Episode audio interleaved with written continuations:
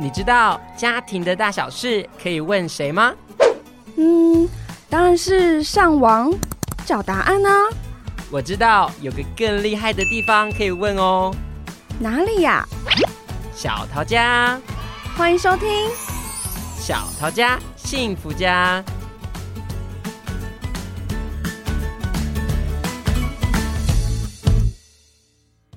大家好，我是年年，很高兴，呃，我们又来跟大家见面了。那我们这次这个系列呢，要来讨论如何帮助孩子能够好好的上学。那我们会讨论到拒学、中辍跟中离的部分。那今天我们要来讨论中辍生的部分，很高兴的能够邀请到我们的金华校长还有任介老师。那我们来请呃两位帮我们做简单的自我介绍。Hello，大家好，我是龟山国中校长范金华。今天很高兴哦，能有这个机会跟大家聊一聊中辍生辅导策略，或者是相关的一个应应的一个措施。啊，大家好，我是龟山国中的辅导组长张仁介。那今天很高兴能来到我们小桃家幸福家的 Podcast 频道，然后跟大家分享有关中辍生的议题。大家应该对金华校长不陌生，因为我们之前校长我有问题的系列有邀请到金华校长来跟我们做分享，然后相信大家也也获益很多。然后他这次聊到中辍生啊，就想到哎，校长对这块议题也很熟悉，所以就是再一次邀请到金华校长来到我们当中。那想要先跟大家讨论的事情是，哎，到底中辍生啊，他主要为什么会变成中辍生啊？或者是是因为自己有一些偏差的行为呢？还是家里有一些状况？还是有什么样的状况导致他们比较会变成哎，就是可能都不去学校了这样？好，呃，首先啊，我想跟大家分享哦，就是我们在讨论到中辍生的时候啊，我们常常会看到，就是其实中辍生的产生哦。它造成的因素是非常多的，嗯，那如果说我从一个呃，就是一个圆来看它的话，其实它影响的因素可能来自个人，可能来自家庭，嗯，有可能来自学校。那当然，有些社会外界的一些诱因都有可能造成孩子的一个中辍的一个现象哈。那我想我们在讨论中辍生的时候，呃，有时候他看到的面相，也许就不是只是学校这个面相，可能要呃参参酌的因素可能是很多元的。呃，所以呢，孩子的中错，我们去探讨他的时候，呃，我们看到的表象是孩子中错了。好，但是背后应该还有很多的因素是值得我们再一一细细的去讨论讨论它的。对，那我们可以请仁介老师这边稍微帮我们说明一下，哎，如果以你们学校为例啊，那可以大概分成哪几类，或者是你们的人数比例上面有没有哪些的中硕生的比例是特别高的？哦，好，那我我这边是有整理了一下我们学校的状况了。那就像刚刚校长讲的，就是其实我觉得中辍它的因素蛮复杂的，嗯，很难用单一的一个面向去解释它。有时候中辍它只是最后的结果，那它压力的累积其实是呃经年累月的。那但是我还是有稍微的分类一下，呃，第一类这种是算比较少的，就是他是家里发生了某些创伤事件。哦，就是呃，可能对他来说是很重大的事情，比如说重要的，突遭变故啦，对对对，离婚之类的，对。然后他呃，辍学只是他其中一个表象而已，他其实他真正的想法是他不想参与任何的事情。哦，他不是不是只有学校，不是只有学习，那他生命中很多事他都不想参与了，所以这个是其中一个，但这个这个部分大概占最小。那这三年来的统计，我们学校这类型的同学大概有三个吧。然后，嗯、呃，应该说我们这三年的统计总共有二十八位学生有这样中辍的状况。那这样子大概占三个。然后另外一类比较多的其实是，呃，因为我也其实有听这个节目啦，就是是有关网络成瘾的，对手机使用的。对，那手机使用我也觉得它是一个。呃，现在很普遍的，对它一定得面对的问题。对对，那其实就是在控制，还有你什么时候教他学会控制这件事情上，我觉得是可能很多没有做好的地方，嗯、那就导致他最后是呃成瘾。然后这样子的学生大概是四分之一吧，大概七个。哦，那很多哎，其实蛮多的，蛮高的。老实说是蛮多的。呃，另外一个是他家庭的状态对他没有任何的约束力。这类其实是占最多的，嗯、就是比如说宠爱，对，所以他要不要上学，其实家长也没有很在意，对他其实没有很在意，然后还是是家长有在意，但是他管不动，也有，呃，这种的应该也有，应该说他管的方式有些，呃，大部分是不管，大部大部分是不管，那少部分是他管了，但是。嗯，对，没有没有任何的效果，就是你你从他的对话你就知道说啊，那你今天想不想去啊？呃，不想去哦，那不要去，那不要去。对，OK。所以就是对，这这类型其实反而占最多。我在统计以前，我自己私心认为是网络成瘾占最多。嗯，但后来我自己统计完发现，哎，不是，其实是呃没有功能的占最多数。但其实大家应该都知道说，呃，义务教育的部分就是国中小的部分。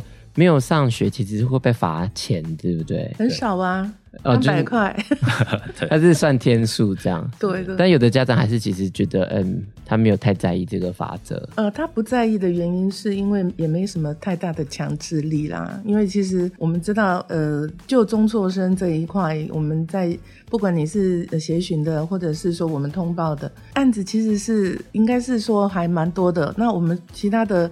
伙伴单位其实大家也都是非常的忙碌，嗯，那罚款这件事情，其实我们也常常发文，嗯，但是其实效果是不好的，因为他也有可能我就不缴啊，不缴也比较难去把它全部揪出来，强制性没有那么高，了解，而且其实就算罚款。嗯，他们在意，可能也不见得有能力去让孩子去学校。这也是一种，对，还有一种是我我也没有能力缴费，我也不想缴，也有这种的。对，了解。那老师应该还有剩下的一部分，对不对？对，还有一小部分是他交友圈非常复杂的。哦，但这个应该是让人家最担心的部分。这个其实是学校最担心的，就他夜生活非常的精彩。夜生活，真的，因为他认识的很多都是比。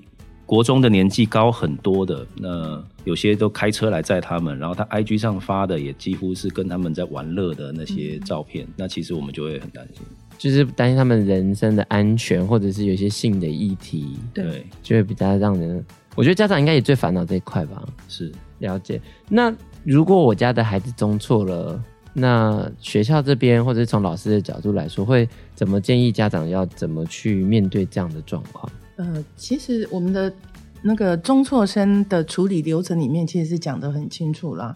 就说孩子哈，他到了呃三天嘛哈，对，没有来，我们就其实就会启动这一个通报的机制。嗯，那当然也同时会呃，像导师的部分，他们一定是在第一时间就是跟家长做联系。那联系回来的结果就很多种，就是 有的就你通报啊。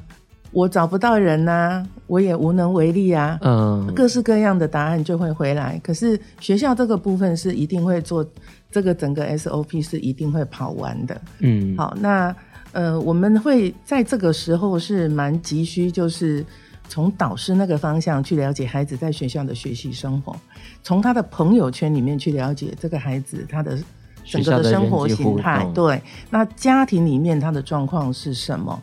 那我们大概就会有一个粗略的一个呃意向，说哦，这个孩子他可能面临的是什么样的问题，我们尽量就朝这个方向去做，嗯，呃，做做协助这样子。但还有一种可能，我们也是要，嗯、呃，也要蛮蛮留意的，就是孩子在学校来学校之后，他的人际关系这一块，其实也是，呃，有时候也会造成孩子他不愿意来学校的原因之一。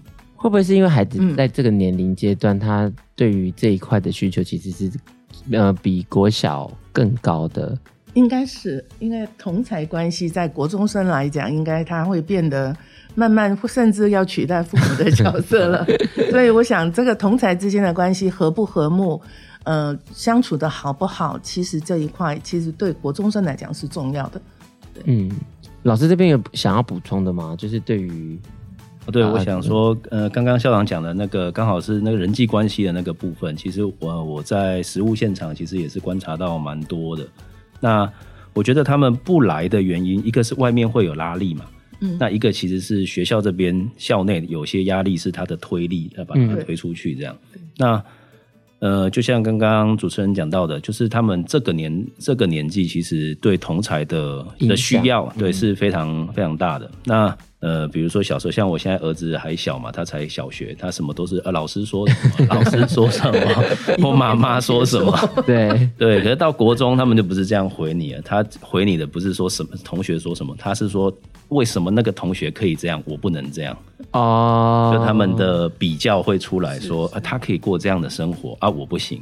然后我想要跟他们一起。比如说，呃，他们放学都可以去哪里玩，为什么我不行？嗯，然后就会有很多同侪上的需要。那像我自己观察这二十八个人里面，其实我觉得网络成瘾的这一票，嗯，这这些学生，他们的人际互动上，我觉得是有比较弱一点，弱一点点的。对，就是他在班上可能他没有什么吸引他的成就感，说我非来学校不可，没有，嗯，因为我来了，成绩我也不如人，那我。同才上，我也找不到一个归属感。嗯，那网络上多的是可以跟我一起很开心的人。那我玩到半夜，我早上当然也就起不来。起不来。嗯，对，所以我观察到是这样子。那学生的家长向学校求助的多吗？其实应该是学校主动，你家都是学校主动。学校主动一直在追学生的比例是比较高的。那我们也会看到有几个类型的家长，其实这个都是。一环一环扣在一起的，嗯，有的家长，呃，他会求助学校，就会跟学校讨论说，呃，我们怎么样去，比如说找到小孩，或者他愿意来学校，嗯，那也会看到有家长是双手一摊。我就叫不动啊啊，不然你们来带啊！有我们我们组长应该就之前就常常去带小孩来上学的。嗯，好，那还有一种就是我反正也不闻不问，随便你来不来，就等学校打电话。哎、欸，那个我们的那某某同学怎么没有来学校？嗯，好像这种就是属于比较被动，然后你不讲，也许他也不联系，反正他就反正也就乖乖在家里啊，也没怎样。好，应该就没有关系这样子。嗯，对。大概会有这几个，嗯，家长的态度的部分。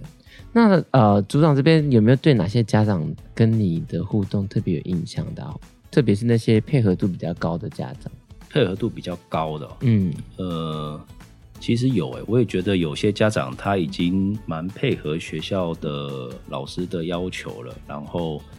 也尽量想要收手机，但我所以我觉得，呃，中错这个议题其实应该更早一点就开始要，应该说在更更早期一点就要开始做些开始做处理。那我觉得其实家长虽然说大部分是不太配合的啦，不太配合的，那当然他小孩子在家里也不会有任何的相对应的他要承担的责任或者是处罚，所以他就可以很自在的待在家。嗯、那可是配合的家长。他也骂也骂了，然后讲也讲了，手机也收起来了，但是有时候结果已经出来的时候已经太晚了。嗯，就是小孩子知道啊，我就赖在那，那其实大人也没办法拿我怎么样。嗯，对，那所以我觉得应该更早期就要开始，应该说他成长的阶段就要慢慢的，你必须了解他的需求，他在哪个地方会有成就感，那陪同他一起去做，那他可能。就是在家庭这方面的凝聚力才会比较好一点，对他的之后的影响也会比较正面。了解，我想听我们节目的家长，大部分都还是对孩子有一些些期待跟关心的。所以，如果今天我的孩子中错了，然后我又期待他能够回学校，那你们会给家长什么样的建议？或比比如说，呃，他应该要做些什么事情，或者是应该要怎么跟学校联系，或者是他要怎么去？呃，调试自己的心情和怎么跟孩子互动，可以稍微给家长们一些建议吗？呃，大概基本上哈，呃，有需要学校协助的部分。假设孩子他是其中类型里面的一种，大概我们会比较采取渐进式的方式，比如说像那个网络成瘾的孩子。可能有时候要跟他有一些约定，嗯，哦，那也不要说，哎，我一下手机就没收，没收就没收，就是难受，我就不上学嘛，哈、哦。那也许可以有一些，呃，也许是可以渐进式用一些条件来做一些交换，嗯。那在学校端来讲的话，呃，其实我们学校，我觉得这一点，呃，我的伙伙伴同仁们其实做的蛮好的，就是。其实这这两三年有，大概两三年，我们其实为了孩子哦，他的可能个别的需要，我们有开一些呃记忆性的社团哦，我们有去申请那个计划，吸引他们来的。对，就算说一个礼拜里面，你可能对进教室上课这件事情兴趣缺缺，可是有的孩子会为了一堂课。比如说，我们有单车的，嗯，我们有环岛的计划，那会给孩子先，诶，告诉他们这些计划做完之后，你可以有怎样的一个成就，嗯，然后慢慢带着他，你先来试试看。那有些孩子他对课本没兴趣，那可能我们会开一些课程让他可以手操作的。那即便他一个礼拜先来一堂课，我们都觉得很棒，对，是一个好的开始啦。那这几年，我们大概像单车这这个课程是一个课程。我们有些孩子喜欢美姿美仪，我们也请高职的老师来协助。哦、那有的喜欢呃家政类的，比如说他喜欢烘焙，或者是喜欢。手做一些餐点，哎，我们也请老师来帮忙。嗯嗯嗯，对，就是我们学校呃，就是开了蛮多不同种类的高关怀的课，去让学生来上。嗯、那其实校长刚刚讲的单车，那呃，其实大部分都是实作类的课居多啦，就是比较少理论的课了。嗯哼，那还有另外还有一些像我们呃有。练那个有氧拳击的、武术的，然后还有健行的，就户外爬山健行的。那他们当然不是每一次都爬山，他可能必须要先学一些呃，怎么样判读地图，然后再到他带他们到附近的，比如说体育大学去做那个呃相关的地图的闯关啊什么的，让他们先。先有基本的知识以后，然后再跟他们约定说，好，你们如果每次都来，那我们下一次，嗯、我们就要带你们去新竹，比如说内湾的什么某某古道，哦、然后我们去践行。哎、嗯，我们刚去古道回来，是是，他们才刚去回来，是，对，所以所以其实开了蛮多类型的课程啊，就是可以让他们就是愿意多一点参与来学校。那我觉得还有一个很大的部分就是。呃，我觉得他们一直专心在手机，跟你出来体验这个实作那个状态是很不一样的。嗯，因为像我刚带带他们环岛回来，我就觉得，因为那里面就有大概一两个是有时候来，有时候不来的那种。啊，那他们经过了一整个礼拜的的磨练以后，其实他先前前面会有大概长达半年的时间，会呃每隔每个月都会带他们去陆陆训一次。对，那。最后再带他们做这样这项活动完了以后，他们就会有一种我不知道怎么说脱胎换骨的感觉。他比较不会有一种他会很容易被某某项事情被打击，对，然后或者是他不会觉得我是因为空虚所以要一直玩手机那种感觉。就是我在某些部分我会得到升华，然后你就会觉得好，他会比较有目标的去做一些虽然不是课业，但是是他生活中愿意做的事情。会有一种成就感吗？对于很多事情的挑战，因为像我们如果是环岛的话，他们是要取得认证的，哦、所以它等于是过关一关一关。什么认证啊？环岛，我们单车环岛的话，它是有认证的。它是装一个 GPS 在上面，然后要确认你有完成，哦、确认你有完成这个任务。对对，就是有到每个点，有点像打卡这样。呃，然后它怎么讲？它是有一个设定的一些，对，它还有设定时速，比如说你时速太快，我就知道你在汽车上，啊，你在火车上，对，你没有作弊的机会，对对对对，你就是必须骑着车完成。我我也也要回应一下我们人界组长讲的，因为我们学校有也已经有八第八年了，今年第八年，其实我们单车这一门课啊，哈，其实我觉得对孩子来讲的收获是很多的。我刚才讲到环岛哦。他们完成这个任务之后，是可以取得一个一个认证。嗯，孩子拿到那张认证证书了，哈，对，那种开心的程度应该不亚于拿到第一名的 那个。我觉得有些孩子他可能。从小到大都不曾有过一个这样的高峰经验，就是说，原来我付出努力，我是可以得到一些回馈的。然后这些东西呢，我觉得它是真的跟我们生活上是结合的，因为我们不是说就骑单车出去啊。嗯，刚才组长也提到，我们大概前半年就会开始上一些单车修护的简易的修护的课程，嘿，他们也要做体能训练，要做短程、中程、长程的一个陆训。所以像这一类的课程，对孩子来讲，远远超过于他在课本上，他在课本上他是真的没兴趣的，而且听起来蛮辛苦的，因为很辛苦。你说初期的训练、体能的训练，然后一直到机器能够机械的维修，对对对，能够出门这个不容易哦，包括交通耗志各方面，嗯、全部都是交通安全的一个这个整个训练过程，一整套下来大半年。那一个礼拜，他如果愿意来上课，好，即便他没有进教室，我都觉得他在学习。他学习什么呢？第一个，他与人相处，嗯，然后他当然自己的体能，因为受过训练，他也能够有一个成长。最重要，我觉得他是找到一个目标，因为那目标就放在那儿，嗯，好，只要你愿意完成这一整套的课程，你就做得到。那我们学校在这个部分，其实我觉得也很贴心的是，我们每次去都会带辅导老师哦。我们不是骑完单车就结束了，其实晚上他们还有一些心灵课程，像团体这样，对，小团体的课程。那我觉得孩子每一次，呃，骑完一段，哎，有摔车的哈，哭哭啼啼的哈，对，但是他还是咬咬着牙完成了。然后晚上写下心得的时候，你就会很感动，说。这些孩子也不是像我们想象中这么的不能够接受学校的一个指导，嗯，他们还是有很多那种回馈我，我让我们觉得是很感动的这样子。了解，我觉得那个即使不是中辍的孩子，要做这项挑战也都很困难，很困难，对。对，就因为他要面对很多可能。我们刚刚说前置作业上面的预备跟挑战，然后还有路程上面很多的挫折，所以才会有晚上那些团体的分享，然后分享、加油、互相打气这样子。我在想，我刚才在听的时候，我就在想说，如果是我，我有办法完成这项任务跟挑战吗？而且如果是我自己，我可能因为我们自己都有年纪了嘛，然后我说到这边我真的不想，我就坐火车回家。我真的不容易，真的不容易，但是。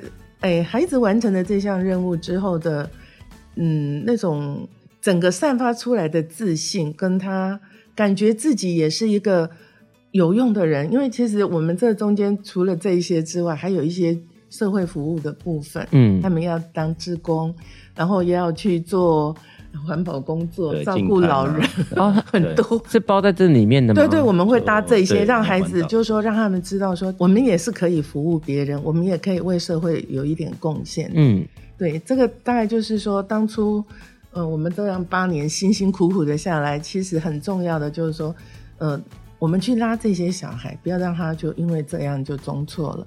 那另外的当然就是这些生活课程，我觉得远远。比他在教室里面，可能他也坐不住，也不专心，他能够得到的收获是更多的。了解，嗯，所以其实，在学校这块，其实蛮认真在做很多适性的课程，嗯、或者是多元的课程，让孩子在不管是社会的体验呐、啊，或者在课程里面有些。成长跟自我的认识，嗯、还有跟其他人的连接，嗯、所以我相信在这个过程里面，我们刚刚前面有谈到，可能孩子在人际互动上面有些状况，嗯、或者他现在面对到生活里面有很多的问题，个人的状况，或者是刚刚老师讲的，就是有很多是呃网络成瘾的部分。我觉得这些课程都可以帮助他们有多一些些的体验跟发展，对让他们不要。在那个原本的那个我们讲的中错的那些原因里面，跳脱出来。对，我希望他可以跳脱出来，对，了解，找一个全新的自己。嗯，孩子回来都很有自信哎，我也觉得。这些子，对，我希望他撑久一点，就希望他这个这个出来的成就感可以维持长一点，是是是可以可以撑很久这样子。而且其实我觉得我最担心的还是就是孩子如果没有在学校，其实我们很我们真的会不知道他去哪里，是。然后那个人人生的安全啊，然后他们生活的规划，就会对于我们来说，不管是家长啦，或者是对于学校老师来说，都会觉得哎，会有一些压力，是哎，他到底安不安全？嗯嗯，那。因为我们这一集的时间差不多了，那在最后面的部分，我们刚刚都在讲学校的部分，那我们下一集会再聊多一点点跟家长他怎么跟学校合作，然后怎么帮助孩子能够回到学校去上课，或者甚至参加这些那么棒的课程。嗯，那在最后面，老师跟校长这边有没有想要给家长的一些话，或者是一些提醒？呃，我这边倒是想说哈，也鼓励我们的家长，就是。第一个啊，因为呃，中辍生的发生绝对不会说，因为他上了国中或者是在突然的某一个时间他就中错了。嗯、其实有很多的因素，应该可能在回溯到更早、更小的时候。嗯，所以其实我也会希望家长就是呃能够多了解一下自己的孩子，他的他的兴趣、他的专长、他的嗜好，嗯，是什么？嗯、那。呃，这是对于孩子本身的了解。那另外一个部分呢，我也希望，因为在忙碌的社会里面，我希望家长能够再多拨一点时间，多陪伴孩子。好，我想很多的时候是，也许课业我们不一定能够帮得上忙，但是我觉得一个呃很重要的陪伴是不可少的啦。嗯，那呃，大概我就做这两个部分的一个那个分享，这样子。嗯，那仁健老师，呃，我是想说，呃，其实因为我也是算新手爸妈啦，小朋友才刚上国小，那我觉得应该很多爸妈应该跟我的想法会一样，就是我们看到老师是会怕的，就是 老师打电话或者写联络簿，我是会发抖的。我想说啊，怎么办？老婆，你去联系老师好了。然后我我没办法联系老师这样，但是我觉得就是，嗯，如果你发现有小朋友在家的状况或者。他有跟你表达出什么问题？我觉得不要羞于去问老师，找老师，对，找老师的协助这样子。嗯、那因为其实我们蛮常跟学生误谈的时候，得到的结果就是，哎，你有反映过这个问题？有跟妈妈讲过吗？他说有。他说那妈妈说什么？他说呃，妈妈说，嗯、呃，没关系啊，你就过好你自己的生活就好了，干嘛管别人呢、啊？就是把这个问题想要淡化，但其实有些问题是或压力，就是一直是在他们心里的。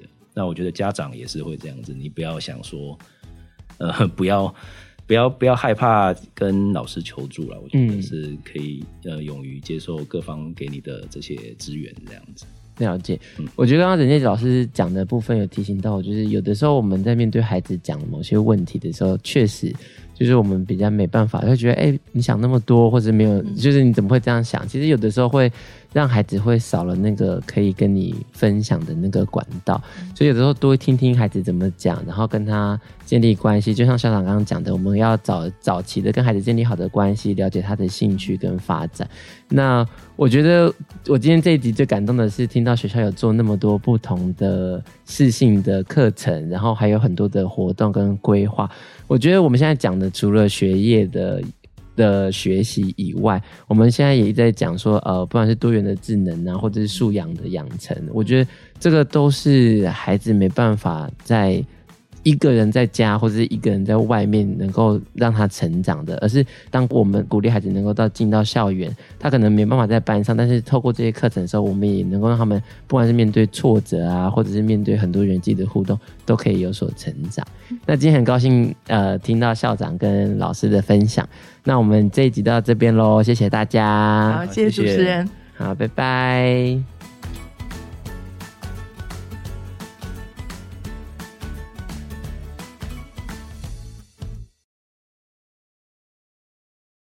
本节目是由桃园市政府家庭教育中心直播。若您对于亲子沟通、子女教养、伴侣相处等议题有兴趣的话，欢迎搜寻桃园市政府家庭教育中心，追踪我们的粉丝专业，并订阅我们的频道哦。